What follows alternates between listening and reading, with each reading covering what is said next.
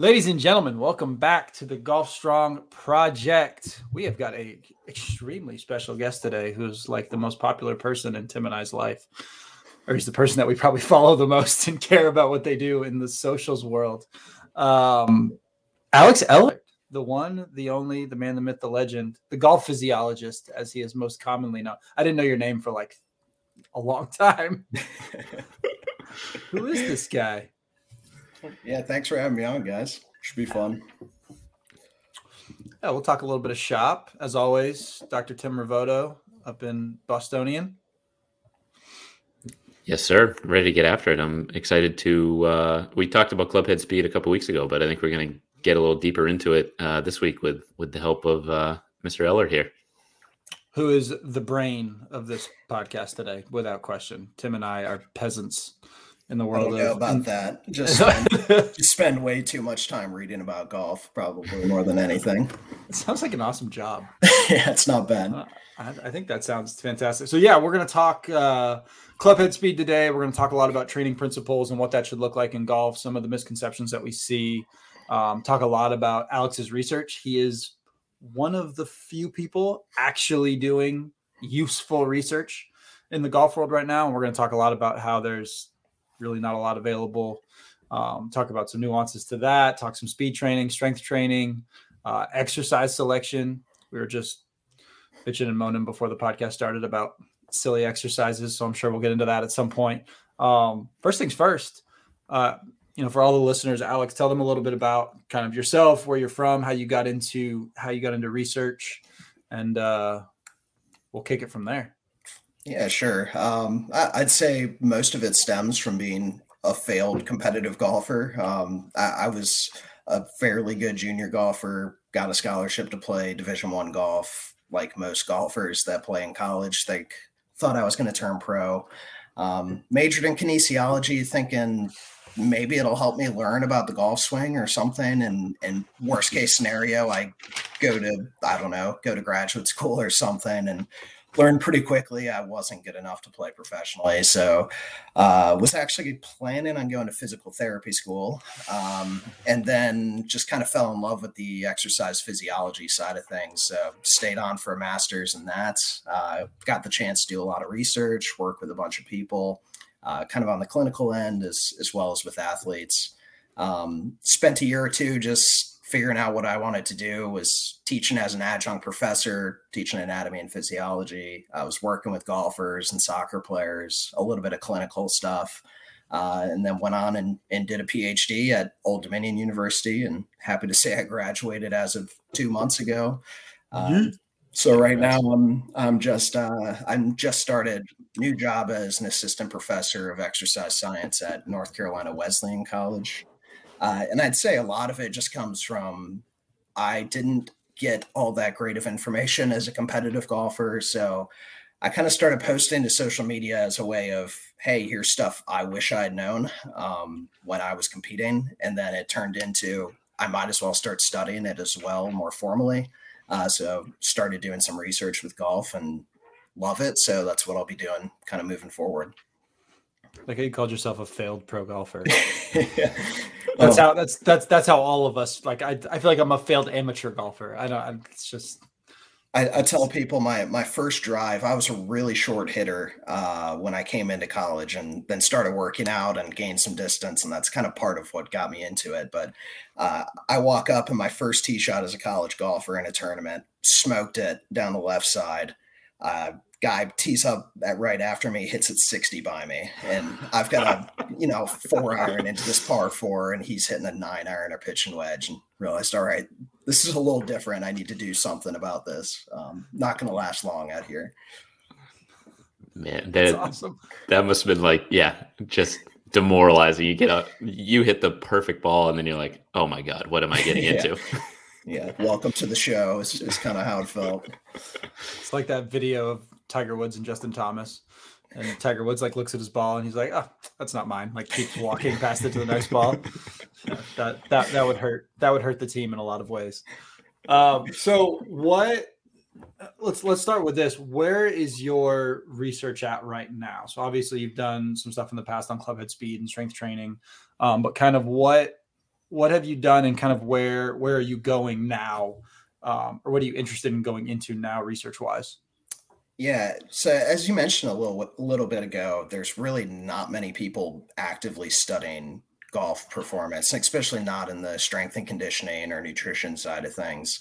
Um, so everything I had done as a PhD student was largely like when I had free time, just because there's not many people actively pursuing it. Um, so a couple of the things I did was I did kind of a series of systematic reviews, which just really rigorous review of the research. And, and a lot of it was that, you know, I had not heard of a lot of the papers that were out there when I was a competitive golfer. So there's some information out there. We might as well summarize it and kind of give us a baseline to work from like the literature base is pretty like we don't have that much information compared to other sports but we do have some so let's figure out where we're at and then we can build from there um, and kind of fill in with the gaps from other sports and more general sports science knowledge and, until we get to that point uh, but now that i'm graduated covid kind of put a damper on what i was going to do for a dissertation uh, i was going to do a deep dive into uh, what I call weighted implement training, but what most people refer to as overspeed training in golf. But the idea of using slightly lighter or slightly heavier clubs to kind of the specific aspects like super speed uh, kind of targets. So I was going to do a deep dive into that. Uh, COVID shut down our lab. So uh, ended up kind of having to change topics and do uh, a project that I could do completely virtually. Um, so kind of worked on some of the stuff my advisor does with uh, endurance athletes. But now moving forward, we just submitted, I teamed up with a few other people in the area, some of the other few that actively study golf strength and conditioning. Uh, so Chris Bishop, who's really big strength and conditioning researcher in England, and then some of the European Tour performance uh, folks. Uh, we just teamed up on a paper that's kind of uh, a review paper with more of a practical mindset for coaches. Um, and then once my equipment is up and running, just ordered a bunch of force plates and, and fun stuff. I'll have some studies kind of up and running uh, with that. So we can get into that more more in depth as I'm sure. Probably will, no doubt about that. Absolutely. Now, what uh, I, I was looking at at your systematic reviews you've done, and I'm curious before we get into club head speed, you you did one on warm ups, right? So dynamic warm up. Uh, I'm curious. I as physical therapists, we think of dynamic warm ups kind of as the you know do some lunges, get your body moving through full range of motion, get the blood flowing, and warm up. I think when golfers think dynamic warm up, they're thinking, I got to get to the range and hit a bunch of balls to warm up and loosen up. Did you find any distinction there between uh, between those two different activities? Yes, that was that was kind of a tricky thing when writing that paper, is because I, I realized quickly I had to use the term physical warm up to kind of differentiate the non golf specific um, side of warm ups. And so part of that review, it was kind of three pieces. It was it was summarizing the research on what golfers actually do to warm up. So some of the surveys about warming up. Um, and then there's a piece on the few studies, which we don't have much on kind of injury risk uh, related to warming up, and then the performance side of things, uh, how it affects club head speed, distance, things like that. Um, with the survey piece, by far the most common warm ups done, and, and any golfer will know this is air swings, meaning some a few practice swings, then to the to the first tee, maybe a few static stretches for a few seconds, and then hitting balls. Um, it, it's pretty rare to see especially recreational golfers doing much in terms of like dynamic stretching and things like that uh, i think it's getting better um, but still pretty rare to see that on the range um, but yeah so the, that first piece really showed that you know golfers really don't follow the protocols that we see in other sports in terms of dynamic stretching. And um, so, and then when you look at the performance side of things, there's been a few studies, quite a few now, that adding dynamic stretching, adding resistance band exercises, uh, maybe some potentiation like explosive jumps, uh, those all outperform just doing air swings or hitting balls alone. So you get added performance benefits on top of that. You also looked at some of the stuff too in terms of static stretching um, in terms of performance. And I think some of it was showing that like even people that just like did some statics, they did something outside of swinging before did have some improvements, especially if it was something that made them feel quote unquote looser or more ready to go hit. I know I had read something of yours about that specifically because we talk a lot about static stretching versus dynamic movement in every other sport in terms of the ability to produce more force, the ability to mitigate injury, uh, things of that nature. But I know there was it was a little closer in golf than maybe other sports might show. Yeah, when it comes to static stretching, it's it's kind of a it, it seems like the pendulum's really swung on that. It used to be that was an essential part of warm-ups. Um, then it kind of swung to there are a few studies showing static stretching reduces strength and power. And then even a, there's been a couple papers in golf specifically that found that club head speed, distance, accuracy all decreased after a static stretching routine. Uh, the point that's worth making though is that's when you're doing a pretty extensive amount of static stretching. So that was like a 20 minute static stretching protocol, like three sets of 30 seconds with each muscle group and in more the general like strength and power uh, research it's largely when you're doing a lot of static stretching where it tends to affect your ability to produce a lot of force.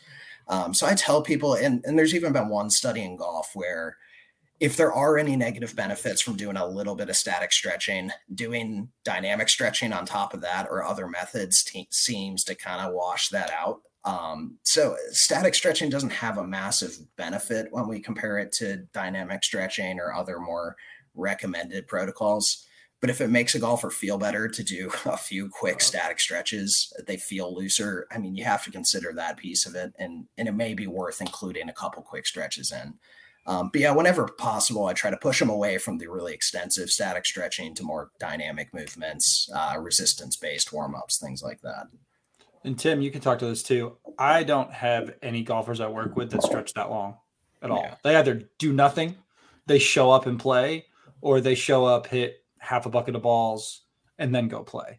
Like I don't because we there's so much demonization of static stretching, which again, from a research perspective, is true, and I don't we don't encourage it.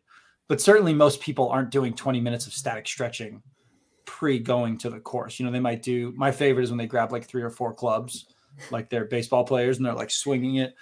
It's like that's a, that's a hell of a way to warm up right there. Let's go. Bombs ahoy. Like Mo Vaughn from the uh, late 90s on the Red Sox. yes. Swinging three big, three big barreled bats. Yeah, no, I, and it's funny because you'll, a- I'll ask some of my clients, what, you know, what do you do before the round? And like, well, I know I should stretch, but I don't do anything. I just take, and that's always an interesting conversation to have with them. Like, well, you know, maybe we should you should do something, but maybe we should build something else in. You know, the, the stretching isn't going to be the the linchpin there. Yeah, it's always tough because yeah, you're right. A lot of the time, more often than not, it's getting them to do something at all. Um, and that's probably going to be better than what they're doing. Um, but yeah, and the other big thing is they don't want to be the one on the range that's doing all these crazy looking dynamic stretching when their buddies are showing up at the last minute taking their clubs out and going straight to the first tee. So uh, there's some barriers to getting golfers to adopt um, some of these warm ups. So it's probably going to be baby steps at first, and then get what you can, and then kind of hopefully start breaking down some of those barriers over time.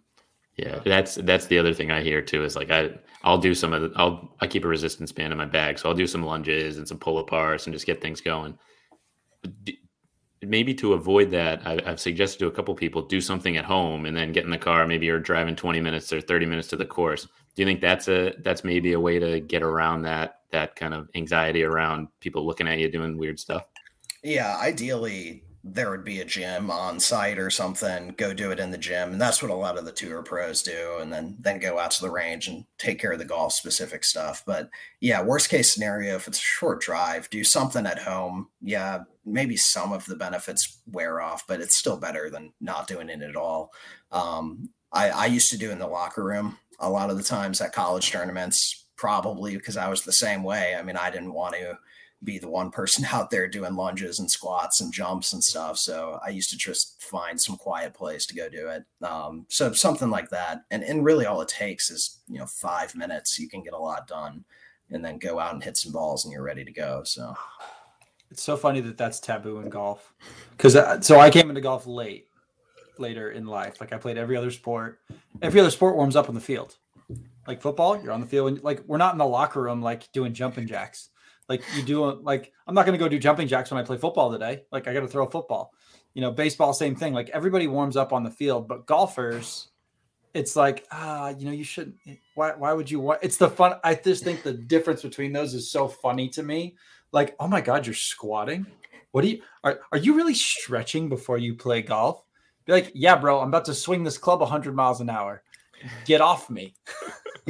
It, it's funny. And I mean, it, it, really feeds into some of the misconceptions when it comes to training in golf as well. It, it yeah. golf is, is very odd in that in some ways, I wonder if like golfers are so desperate to like, not forget that the skill component is really important that they like feel the need to completely discredit the role of being like physically fit at all. So it's it's like it can be both like it can be a skill based sport that also also benefits from you know being prepared physically.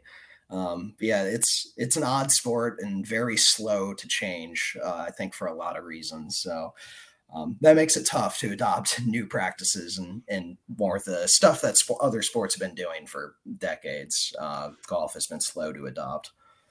Do you find that I'll call it younger generations are more receptive to that right now than maybe say to boomers and you know beyond that because that's you know that is something that I see more of is even the guys that Tim and I work with like I have some guys that are you know in their 60s and 70s and then I've got some guys that are in their 20s 30s 40s and I find that my younger guys are like, yeah, like I want to get after it in the gym. I want to look good. I want that to help my game. And my older guys are like, oh, uh, you know, whoever stretches, like Jack Nicklaus didn't stretch. Like these guys didn't work out. Like they didn't get strong. And do you find, or have you found any research on just the difference in age and, or at least the younger generation being more open to those ideas?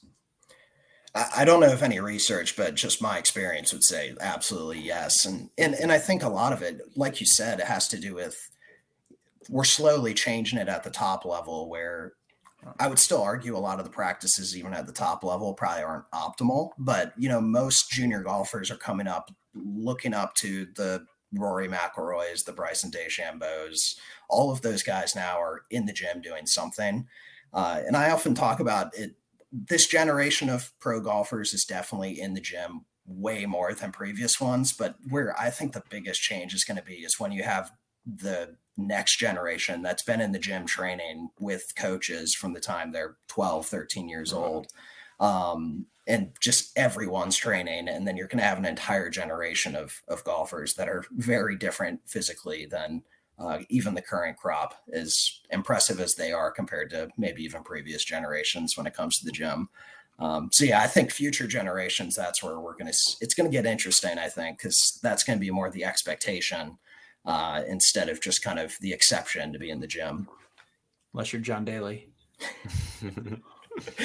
uh, we could talk about John Daly, but uh, but everyone everyone talks about John Daly not being an athlete. Um, I think it's almost more impressive that he he can do the things he does. But um, yeah, I, I, John Daly gets gets used as an excuse for not being fit in golf a lot. I just think people focus on the wrong aspects of fitness when when we talk about John Daly. Like most hypermobile dude in the land.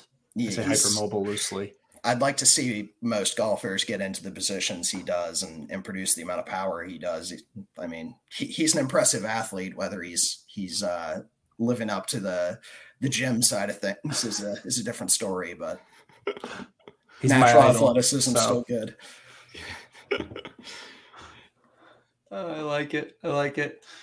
Uh, anything else on that on that topic? I also did you guys see that JT is auctioning off all of his swag from the Ryder Cup, like his shoes, those like We the People shoes. He's auctioning them off. I didn't even want to go look at the price tag because a part of me was like, I'm going to buy those. yeah. I don't know how much money I got in my bank account right now, but it's worth it to have those shoes. no, I didn't see that. what like a flag? Is he doing that for charity or something? Some for some cause? I think so. Yeah, yeah. I think there was. I saw like his shoes. There was like his bag. Uh, there was a flag that was signed by all of the Ryder Cup guys. Uh, there's a couple other things all I care about with his shoes. His shoes were fantastic. They were, yeah, best shoes of the weekend for sure. Oh, without question. The caddies were the best though, because they held like the USA socks and the whole. I was it was fabulous, fabulous. Anyways, I digress. No, I did. I did see uh, JT. I was listening to an interview with him today, and he said uh, he knew they were going to win when Friday night, or yeah, Friday night, Bryson and Brooks were in the weight room at nine o'clock getting the workout in together, talking to each other. So I was like, oh, interesting. It's, it's all a crock of crap in my mind. like I, th- I think they're these they're, they're both Hollywood. They're like, hey, let's let's let's get these people all riled up.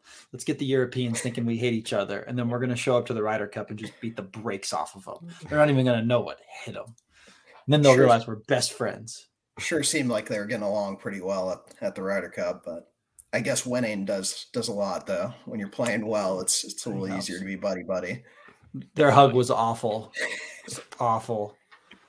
Yeah, uh, I, I don't want to bash anybody, but yeah, Bryson's got to work on his celebration game. He's kind of like a Phil. He's like a Phil celebrator. Like a couple guys went in for high fives and daps, and he it's just like.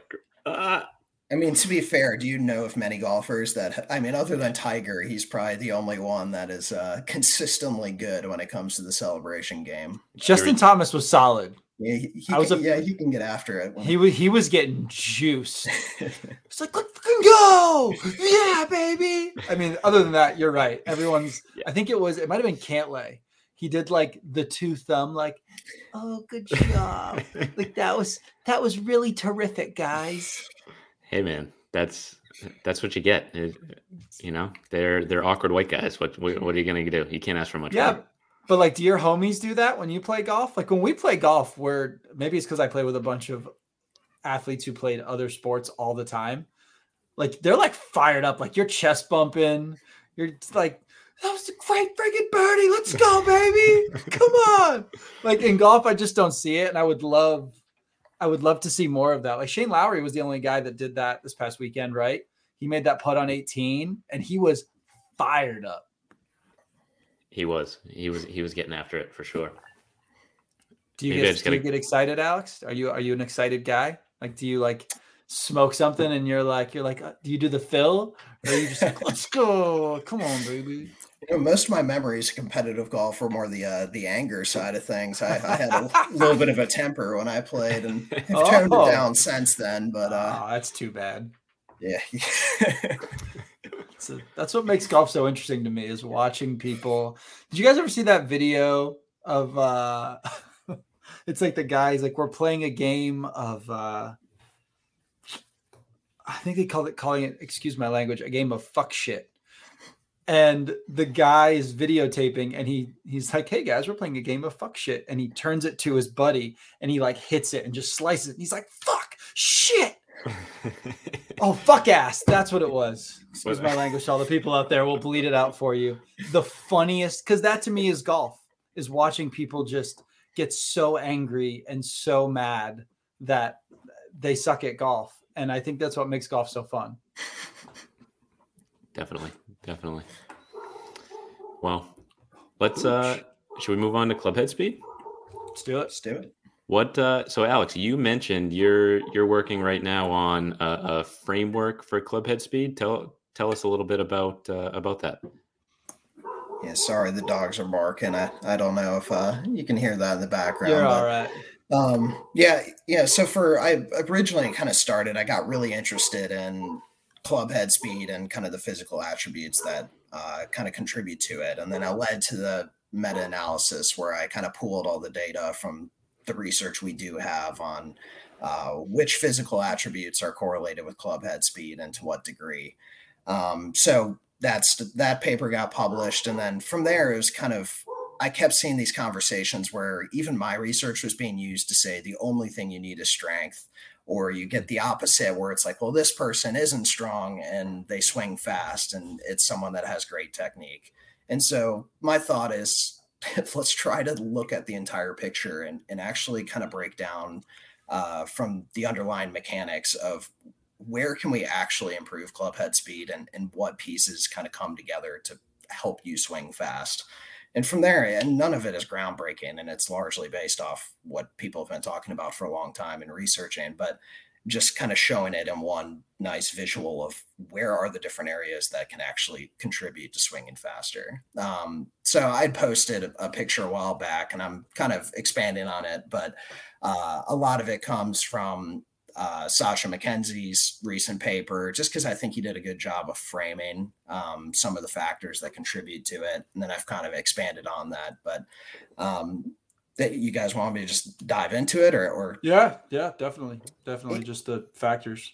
Yeah, so and, and a lot of it is just coming from let's understand the actual underlying causes of club head speed or kind of the mechanical determ or determinants as uh, Dr. MacKenzie kind of phrases it. But a lot of it is just you know basics of biomechanics. Um, but he found that the amount of linear work you perform during the uh, downswing was one of the stronger predictors of club head speed, at least in his sample of golfers. Uh, you could also think of it from the perspective impulse, which we can go into, but both of them are the amount of work you do during an action or the amount of impulse you uh, generate are some of the stronger predictors of how well you do any sort of dynamic movement. And so, just to explain that, the amount of linear work you perform during the downswing, linear uh, work is largely a product of the amount of force you produce and the distance upon which you produce that force.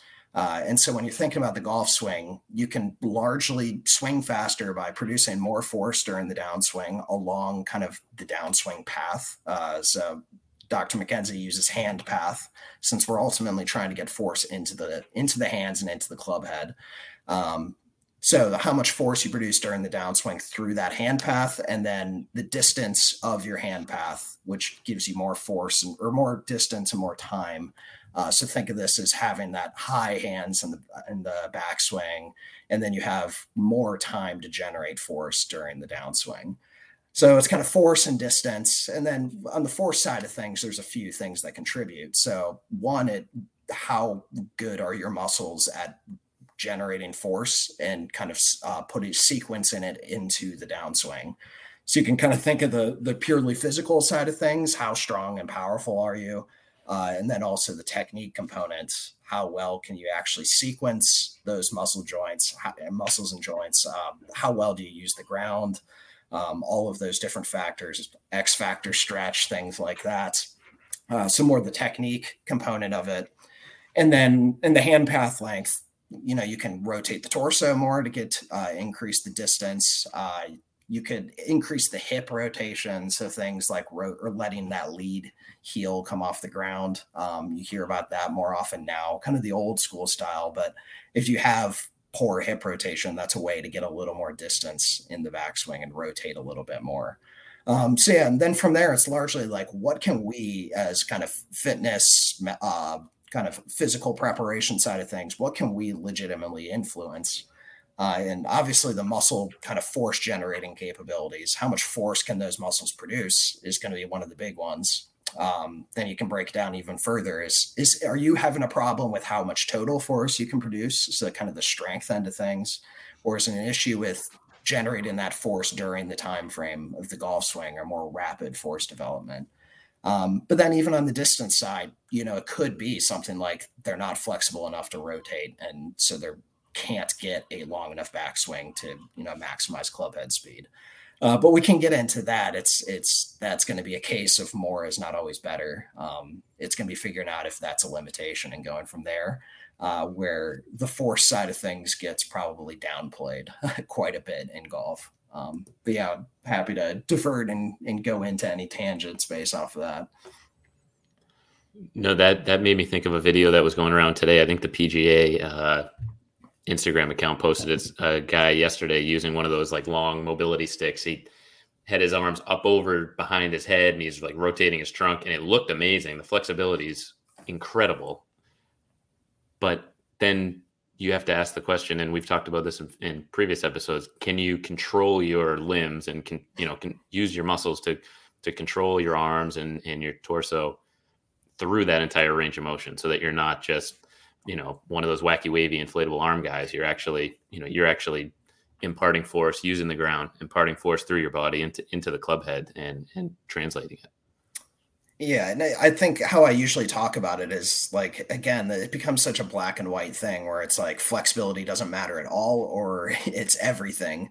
Um, and really, it's probably a matter of you need enough of it to swing how you want to swing, and then from there, it's like you're good. Let's focus more on the the force side of things if you're trying to hit it further.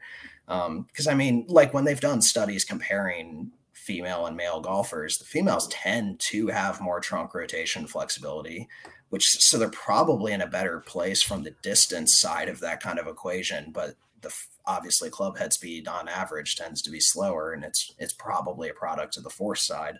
Um, so just doing more and more stretching up until a point may be helpful if you're pretty poor on that side of things to start with. But then from there, it's, you know, getting the club into that position at the top is only going to do so much if you can't produce the force to actually accelerate it on the way down. So, um, and in golf, stretching has always been viewed as you know everything at least historically and and there's been much less emphasis on kind of the force side of things. And then and then my paper which you know looking across correlations our measures of force tend to be better predictors of club head speed than than flexibility. We'll take Jon Rahm. Yeah. i mean he's he's shorter than essentially everybody else for the most part. I mean his swing is pretty compact and he's in the top four in driving distance yeah, and that's mass and strength, you know. yeah, I would not... guess if you tested his ability to put force into the ground during that pretty no, short time frame, he's probably up there. I mean, he's for sure. strong guy. But he's not taking that giant swing that Bryson's taking. I mean, he's not getting anywhere near that distance, hand distance specifically, and yet he can produce a lot of force. And he's, you know, Tim and I talk about this a lot, and Tim used a great example of you know, if you don't have a ton of mobility, but you're really strong in that range of motion. I mean, that's what we teach people when it comes to rehab is it's great that you have all this passive range of motion or flexibility. It's great that your arm can get here, but is it strong from A to B? Is it strong throughout that motion? And in a golf swing, you're not only talking about the ability to produce force, but violent force.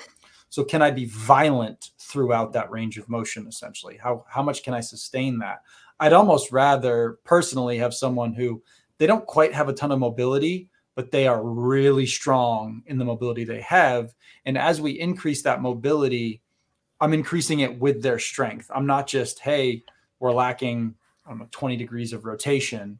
We're just going to work on that and not producing force through that rotation. You know, for every other sport and for how we treat people on a rehab side and on a strength side, that's what we focus on.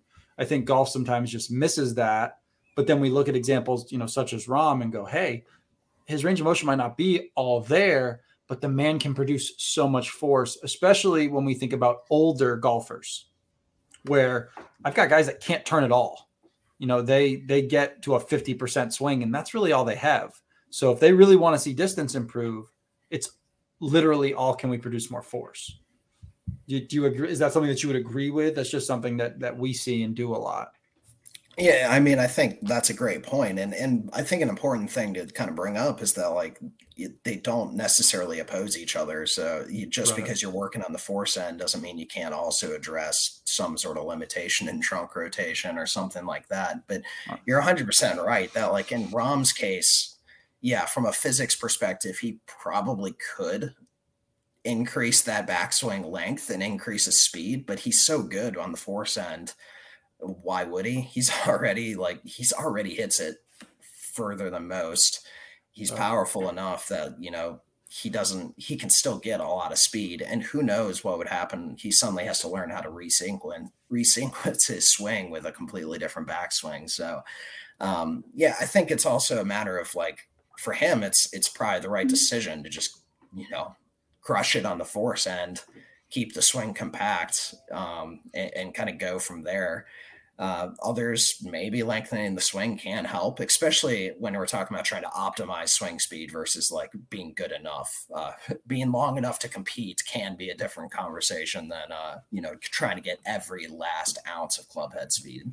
Um, so that's that, that's and, and again that's why it's these black and white conversations about it are kind of frustrating because it, it's a nuanced thing. The golf swing is complex. You you can swing fast without being strong, but being strong and good technique is probably going to be your best bet. And, you know, had a long swing and a lot of force and good technique. That's where you're going to get the absolute longest hitters out there. And most of the long drive competitors, you know, they're going to have big, long swings. They're going to have really powerful bodies. And then they're able to coordinate the swing and use the ground well enough to really maximize speed. So, you know, it's a lot of factors involved. And I think where we get tripped up is we we tend to focus on one of them at a time sometimes and talking about them and, and try to put everything on that instead of kind of viewing the whole picture.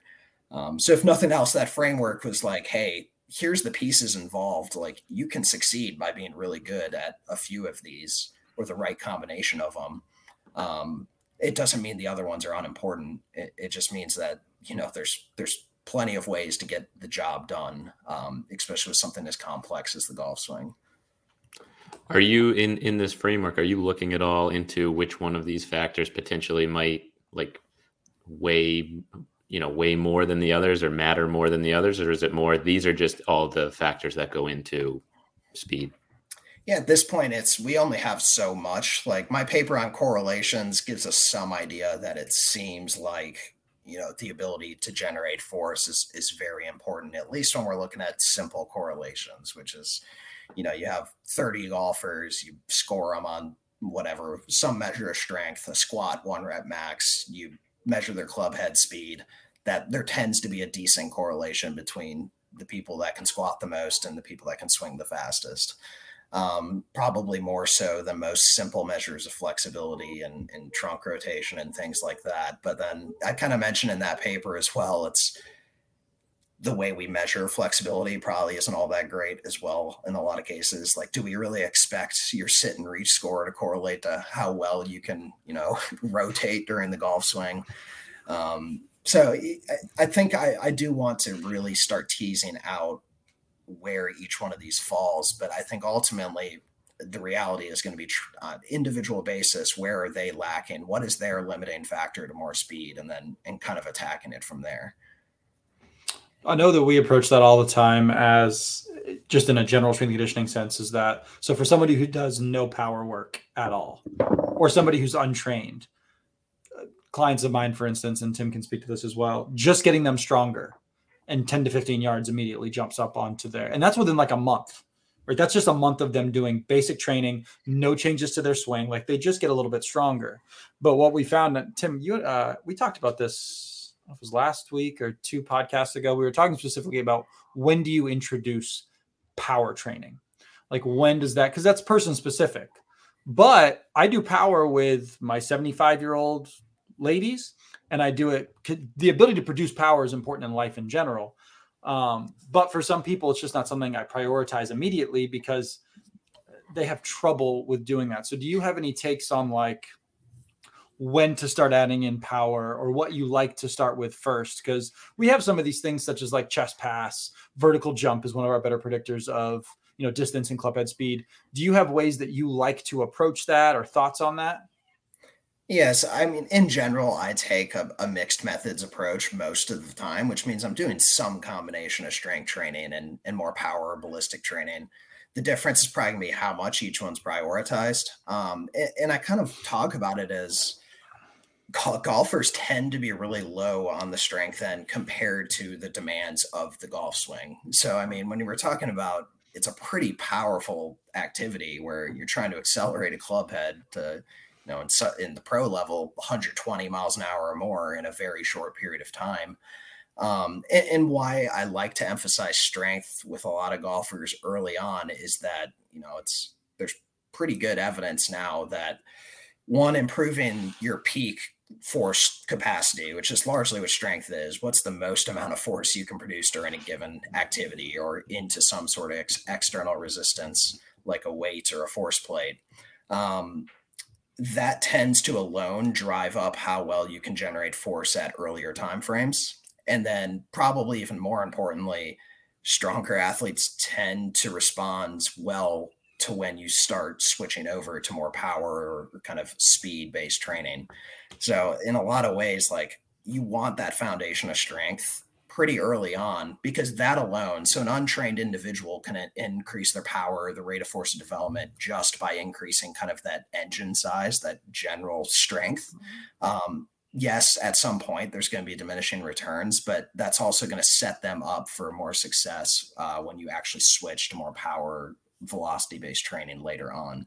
So that that's just my approach. I generally, especially with golfers that don't have a lot of training experience, if you can get benefits from pretty general strength training early on, not to mention all the secondary benefits that has in terms of probably injury reduction, just general robustness, health, um, getting them involved with general strength training as a bigger priority earlier on and then kind of having phases where you introduce more and more ballistic or kind of speed based training. Um, but again, it kind of comes back to what most other sports already do. They kind of structure their training with specific goals for what they're trying to improve, and then you know structure it over time to kind of get the outcomes they want. But in golf, we're not quite there in a lot of cases. Word of the day: robustness. Not sure if that's actually if robustness is uh, the precise that term. Is is hundred like percent the right term. I'm I'm stealing that and using it from now on. Now on, but Tim, so he talked just a little bit about diminishing returns. Um, but one of the things that that at least I see a lot is that we never even get to the point where people see diminishing returns, similar to like where a power athlete was. Like when I was a, or excuse me, when I was like a power lifter, there was a point where my strength just started to peak a lot and I was having to change up a lot of my programming. But that was really years of training. Like I got really, really strong and really, really good at stuff. And pretty rarely with my golfers do I see them not getting stronger consistently because we're just not doing enough for them where the nervous system is just like, I got this. Like I'm really, really good at this. And so, you know, Tim, maybe you can talk about that a little bit because I find that to be one of those things where to your point, Alex, the mixed approach is best. And you can really vary that across time. You know, I've got guys that might do the same, some of the same strength movements for upwards of like three months or two and a half months. And then we'll go into a different phase of, of their training. But they get strong throughout that time because it's not the only thing they're doing. Like they're golfing, we're working on their practice time.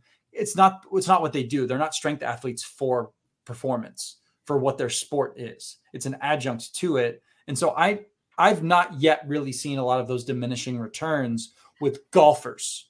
With other athletes, I see that a lot more. So Tim, do you? Uh, I want you to talk a little bit about that because I think that's an important thing for listeners of this to hear. Is you know, oh, I'm going to get to the point where I just can't get any stronger, and then what do I do?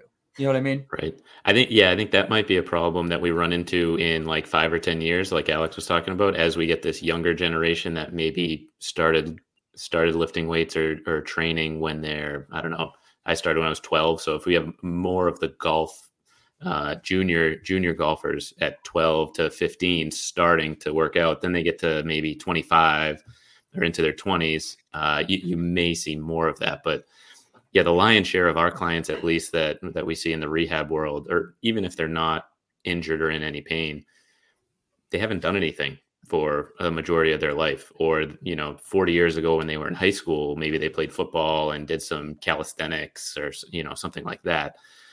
So with with the majority of the golf population i think just getting started doing some general strength and then i i totally agree with both of you. I like to work in some power from day one whether it's just you know slamming a medicine ball or jumping as high as they can jump you know doing some uh, some long jumps broad jumps across the turf just I think that part of it builds in some fun where, you know, it can it can get monotonous and boring doing squats or doing lunges week after week.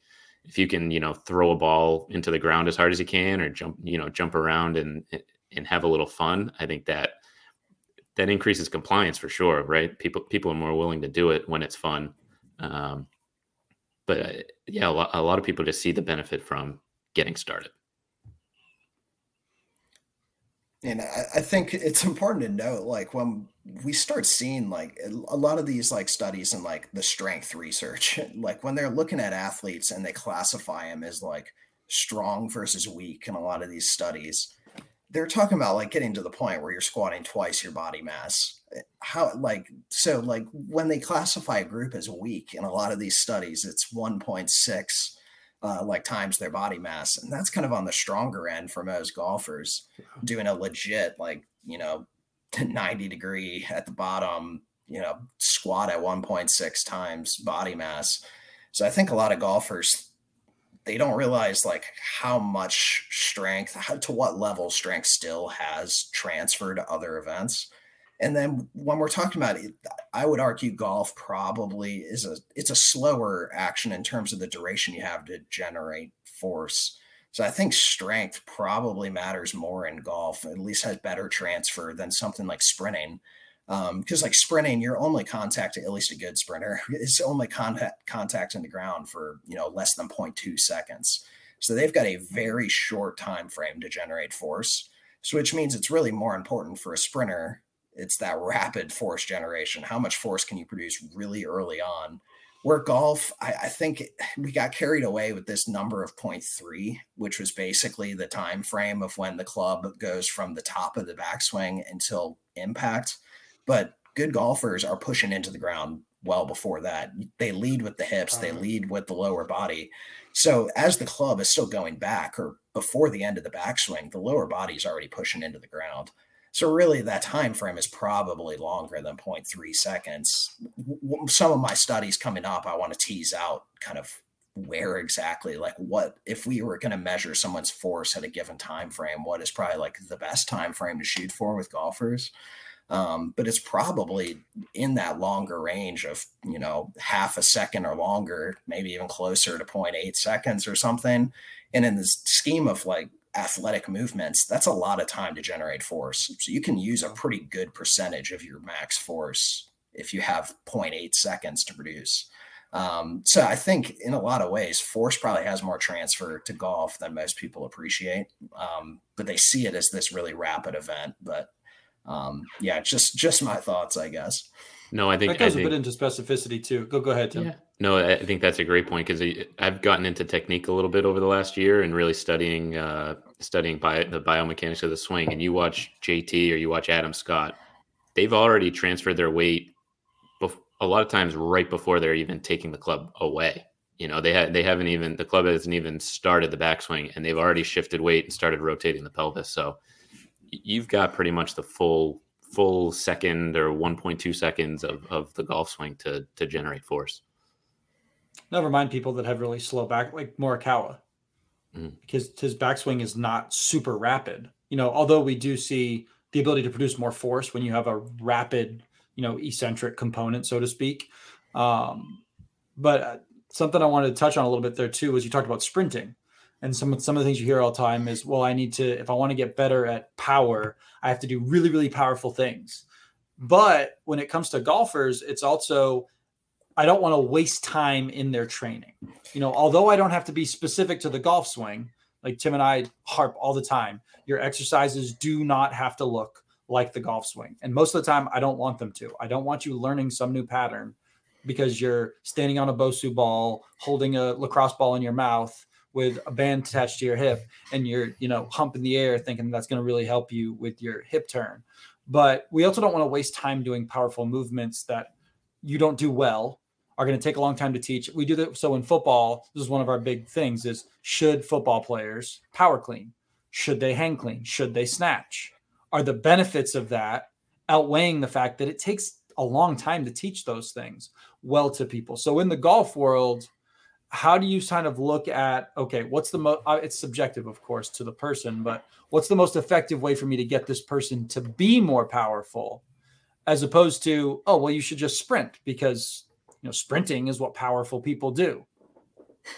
Yeah so i mean this is where like understanding time frames for generating force is really useful. So sprinting there's a reason that strength matters a little bit, but it's not as clean of a transfer because the physical qualities involved with sprinting maximal speed. And really where we see strength matter a lot is kind of acceleration because that initial force to overcome inertia uh, is really important in the very early stages of sprinting. But top speed at that point ground contact time is really short. Uh, it's it, the definition of a very fast stretch shortening cycle type of activity where we're talking about less than 0.2 seconds.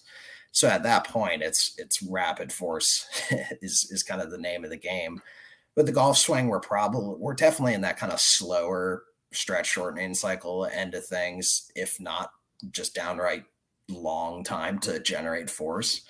So, and there's a reason that like things like peak positive impulse and Jack Wells, his his research, his strongest predictor of club head speed was peak positive impulse during a counter movement jump. So with a counter movement jump here, you have kind of longer time periods to generate that force. Peak positive impulse is just force times time, basically. Um, so there's probably a reason that had a pretty decent correlation with club head speed. It's probably a little more similar to the time, the force time demands of the golf swing of how much force can you put into the ground over half a second instead of 0.15 or 0.2, like sprinting or, or drop jumps or something like that, that are, you know, much more reliant on kind of the, the rapid elastic components where the golf swing, it's, it's pushing, putting a lot of force uh, through the system in, in a little longer time period. So things like jumps, loaded jumps in particular, I, am a big fan of. Um, obviously, if you can do it safely, so I use trap bar uh, jumps all the time in my own training when I can, because um, you know that's a really good way of increasing impulse into the ground in a kind of a similar time frame as the golf swing. Yeah, we'll do that with um, like a med ball, where it's like it is a quick short, but you have the med ball dip, throw it as high as you can um, same thing with like throwing backwards over your head, you know, some certain chest passes, things like that, just to produce it. Again, to your point, which I was trying to make a little bit earlier, is that is this even feasible for them to do? Can they do it? Can they produce force? Do they have access to the things like that? Like a trap bar jump, I might have five guys right now that can do that. Maybe. Yeah, and that's where even doing something like so I think what is completely unused in golf for the most part is you know explosive strength training so and that sounds scary but i mean lighter loads at higher velocity is is probably pretty good transfer for something like golf. And it's a get him alex. good way to progress from you know maximal strength training to something that's a little more emphasis on power. Because um, if you're talking about peak power that's actually produced during most strength training exercises it's it's at lower percentage of 1 rm at higher velocities of movement. Um, since you know power is not that it power we can get into the biomechanics of power, but and how it gets kind of abused and in practical speak quite a bit how that term's kind of misused. But I mean, power is kind of the balance between force and velocity. Um, so an easy way to kind of generate more power during an exercise is progress to maybe 50 60% of 1rm and try to move it quickly and that intent to move it rapidly. And even that is like a nice once they have a movement that they're really comfortable with kind of trying to have a, a phase of training where it's a lower percentage of their one uh, one rep max but they're trying to move it a little more rapidly. And then mix in things like medicine ball throws some sort of jump they can do safely. Those are going to get you more on kind of the the velocity end of things in a way that's still pretty good for transferring to the golf swing. Alex is validating my training. I did some of those yesterday. I did some back squats at 50 percent uh, intent on speed. So I, I love it. Love I it. like it. What? How do you see uh, power being kind of mis, misused or mis, uh, I guess, defined uh, in the literature just around? Yeah, the, so there's been big arguments about it in the re- so the way most people refer to power in the non-scientific community is basically referring to like someone that can generate a lot of force quickly. Um, so you know anyone that can move quickly, can change direction quickly, can jump really high. They assume power is what's contributing to it. Power does matter, but when it comes to the actual kind of nitty gritty biomechanics, um, so like think about during a jump or a golf swing, your peak power is about a a fraction of a millisecond in terms of it's this instantaneous moment of when power or uh, force and velocity are kind of like optimized but in reality what contributes more directly to dynamic movements is something like impulse where it's how much force can you produce during the time frame of the movement so like that total force uh, so in a lot of ways you'll hear biomechanists kind of shake their head when people refer to like a powerful athlete because really something like impulse is a more precise term. But then it's always that balance. Like, yes, if you're publishing a scientific paper, you should use, you know, power in the right terminology. But when you're just trying to get your point across to a golfer, so you'll hear me use the phrase powerful golfer all the time. And it's not that I mean the precise biomechanical terminology. It's, you know, you know that that's going to get the point across. We're trying to move quickly versus, you know, move slow under a heavy barbell. Um, yeah, so a whole nother story, but there's plenty of papers of biomechanists basically losing their minds about terms like explosiveness and power being used when it's not really uh, describing what's happening. Are you an impulse golfer? Time to find out. Yeah, that is not nearly as sexy as are you a powerful golfer. I, I I will I can't use impulse golfer. Like I just like like what's your impulse? I'm sorry. impulse golfer makes me think that you just like make rash decisions. Like you just yeah, you like, know, you just like impulsive. I'm hitting an eight iron no matter what. I'm pulling it. I like it. Yeah, I think there's a reason that one never caught on in uh, kind of the athletic community. Um, but yeah, I, th- I think it is important. And, and I'm kind of in the camp of, yes, when I'm talking to other sports scientists, how I'll, the terminology I use will probably be different than if I'm talking to a golfer that literally doesn't care what the difference is between impulse and power. They just want to hit it further. So communication, depending on the group you're talking to, is pretty important.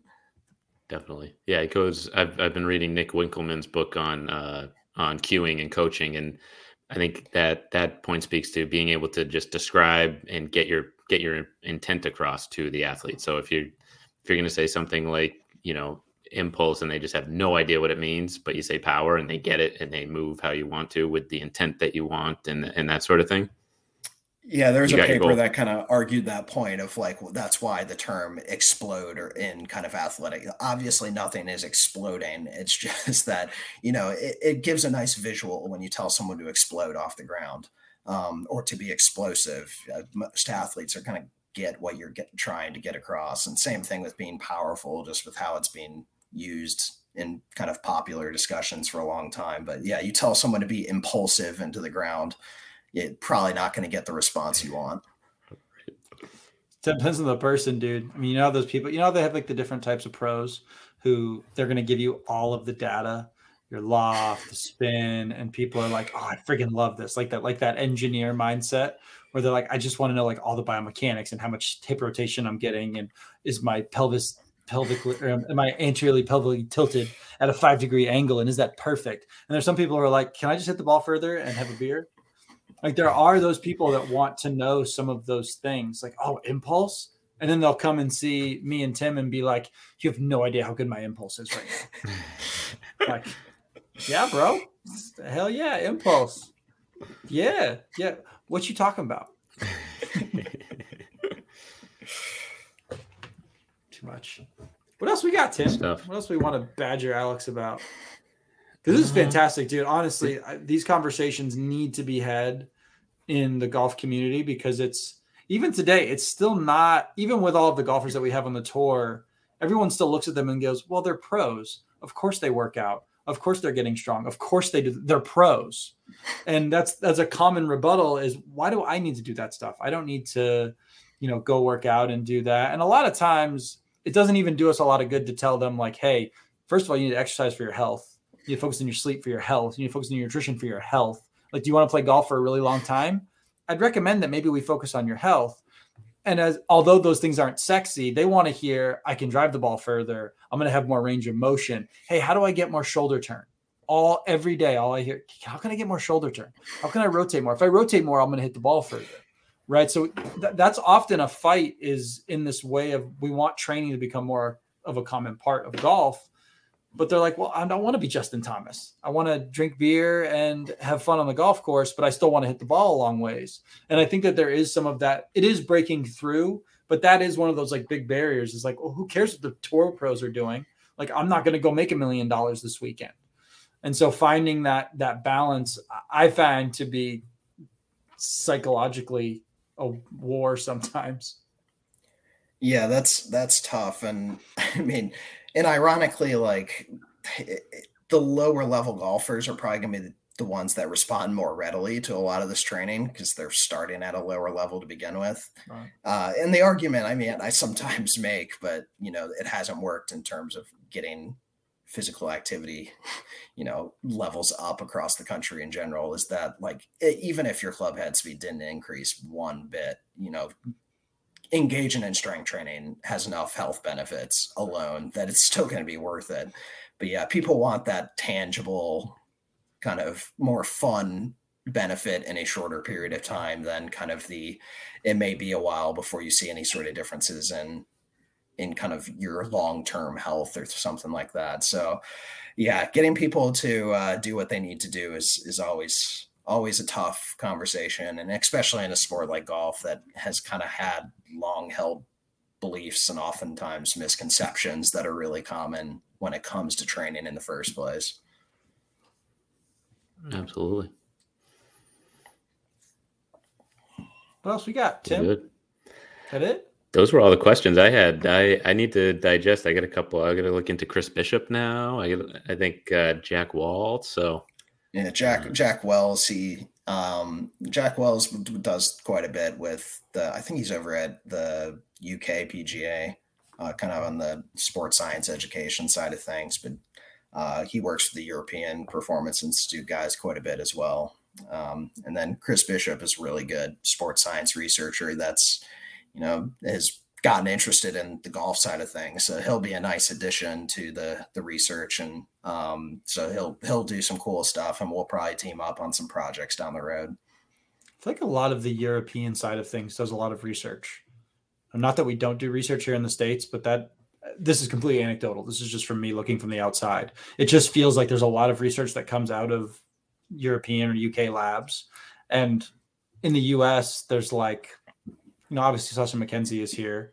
You know, there's you. Um, oh, what's his name? Uh, the guy that does the golf science lab, Cordie. Um, but otherwise, everything that I read is from Europe. So I don't know if it's just not something that's researched here as much because we have plenty of research here on every other sport there's uh, sports science in a lot of cases is studied more often in England and Australia. It's a bigger priority at you know the university level. Uh, I'd say a, most like exercise science departments are going to have a really strong emphasis on more the healthcare side of, of exercise. And it makes sense. A lot of that is what's getting right. funded. Um, so, you know, if you want federal funding, you're going to focus on, you know, diabetes, obesity, heart disease, something like that. Um, and then golf in particular i'd say the us has a lot on kind of the sports psychology side of things in the us yeah. but you're right there's really well first off there's only a handful of people across the world that really study strength and conditioning for golf but a lot of them have stemmed from england and part of it i think has to do with some of those universities study sports science and so they got a few people that happen to be golfers too. And then with the european performance institute um, the european tours performance institute they have some good people there that are really interested in doing research in addition to working with golfers. So uh, that's probably part of it but uh, i would like to see more in the united states because there's really not a whole lot of work being done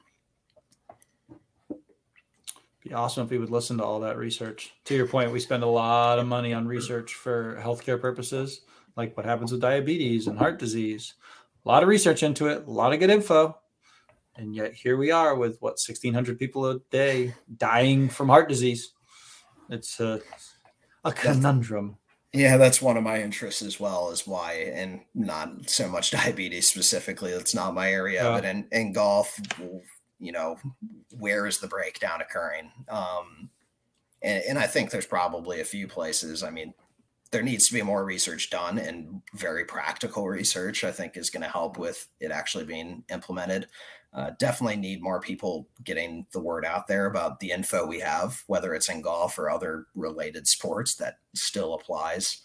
Um, but then obviously you've got an uphill battle in golf with just some of the beliefs that have been out there for a long time and you know some of the information that's been passed around historically that you also have to overcome that as well so but i think even in healthcare like the average time it takes for like some sort of finding to be implemented in practice is like 20 or 30 years in most mm-hmm. cases so you know, it's a slow process and we need to find ways to do better. Can't argue that. That's that's a that's a whole other podcast and a rabbit hole right there. You want to see Tim and I get real fired up about healthcare? That's the that's one of the fastest ways to see us get fired up about healthcare. Big time. Get me fired up thinking about it right now. Shoot, I ain't got time for this. Tim, anything else? Anything else we got for the good the good doctor? No, I think I think that was awesome. I hope uh, I hope the listeners absorb absorb uh, all the all the great info Alex threw out there, and uh, yeah, I appreciate all the work you're doing, man. I appreciate it. Thanks for having me. No doubt. You guys can follow him on the socials on Instagram, golf underscore physiologist. He is everything he puts out is gold. Everything that's new, it's good info, it's stuff you should know. You can digest it. You don't have to be a rocket scientist to read it. Um, you know, guys like me and Tim, I mean, that's one of the ways that I've learned a lot about the golf side of things is through the stuff that you put. To your point, it's just getting info out to people so that they can see it um, and digest it and go, okay, I can make a better decision now based on that info. So I'm not wasting time doing 60 minutes of stretching. I'm spending maybe more time doing this, you know, making it less taboo to do strength training. And uh, I think that that is, you know, you're doing God's work in terms of the of the golf community there. But it, dude, for real, that makes a big difference because every other sport, that's what it is. Tim and I always complain about golf's the only sport where it's called golf fitness. It's not golf performance, it's golf fitness. Like I'm not a basketball fit, I'm not baseball fit, I'm not football fit. Like everyone be like, "Excuse me? You just call me fit?"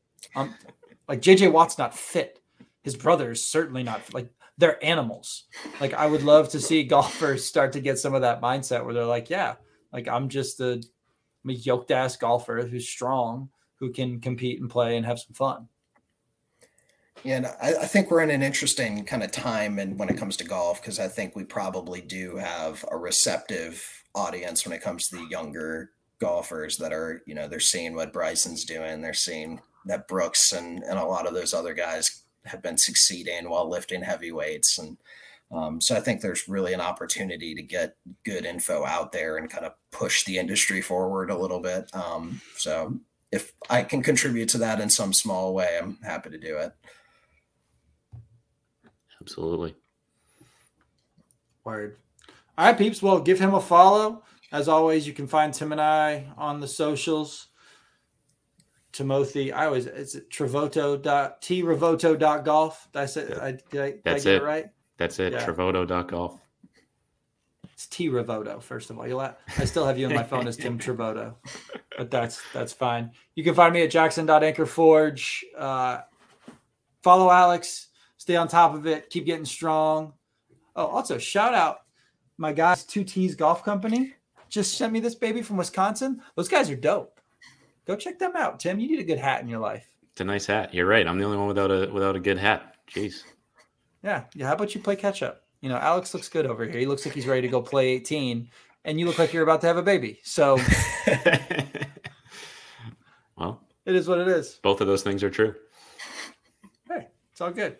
All right, people. Well, we appreciate y'all and uh have a good weekend. That's it. Peace. De- deuces.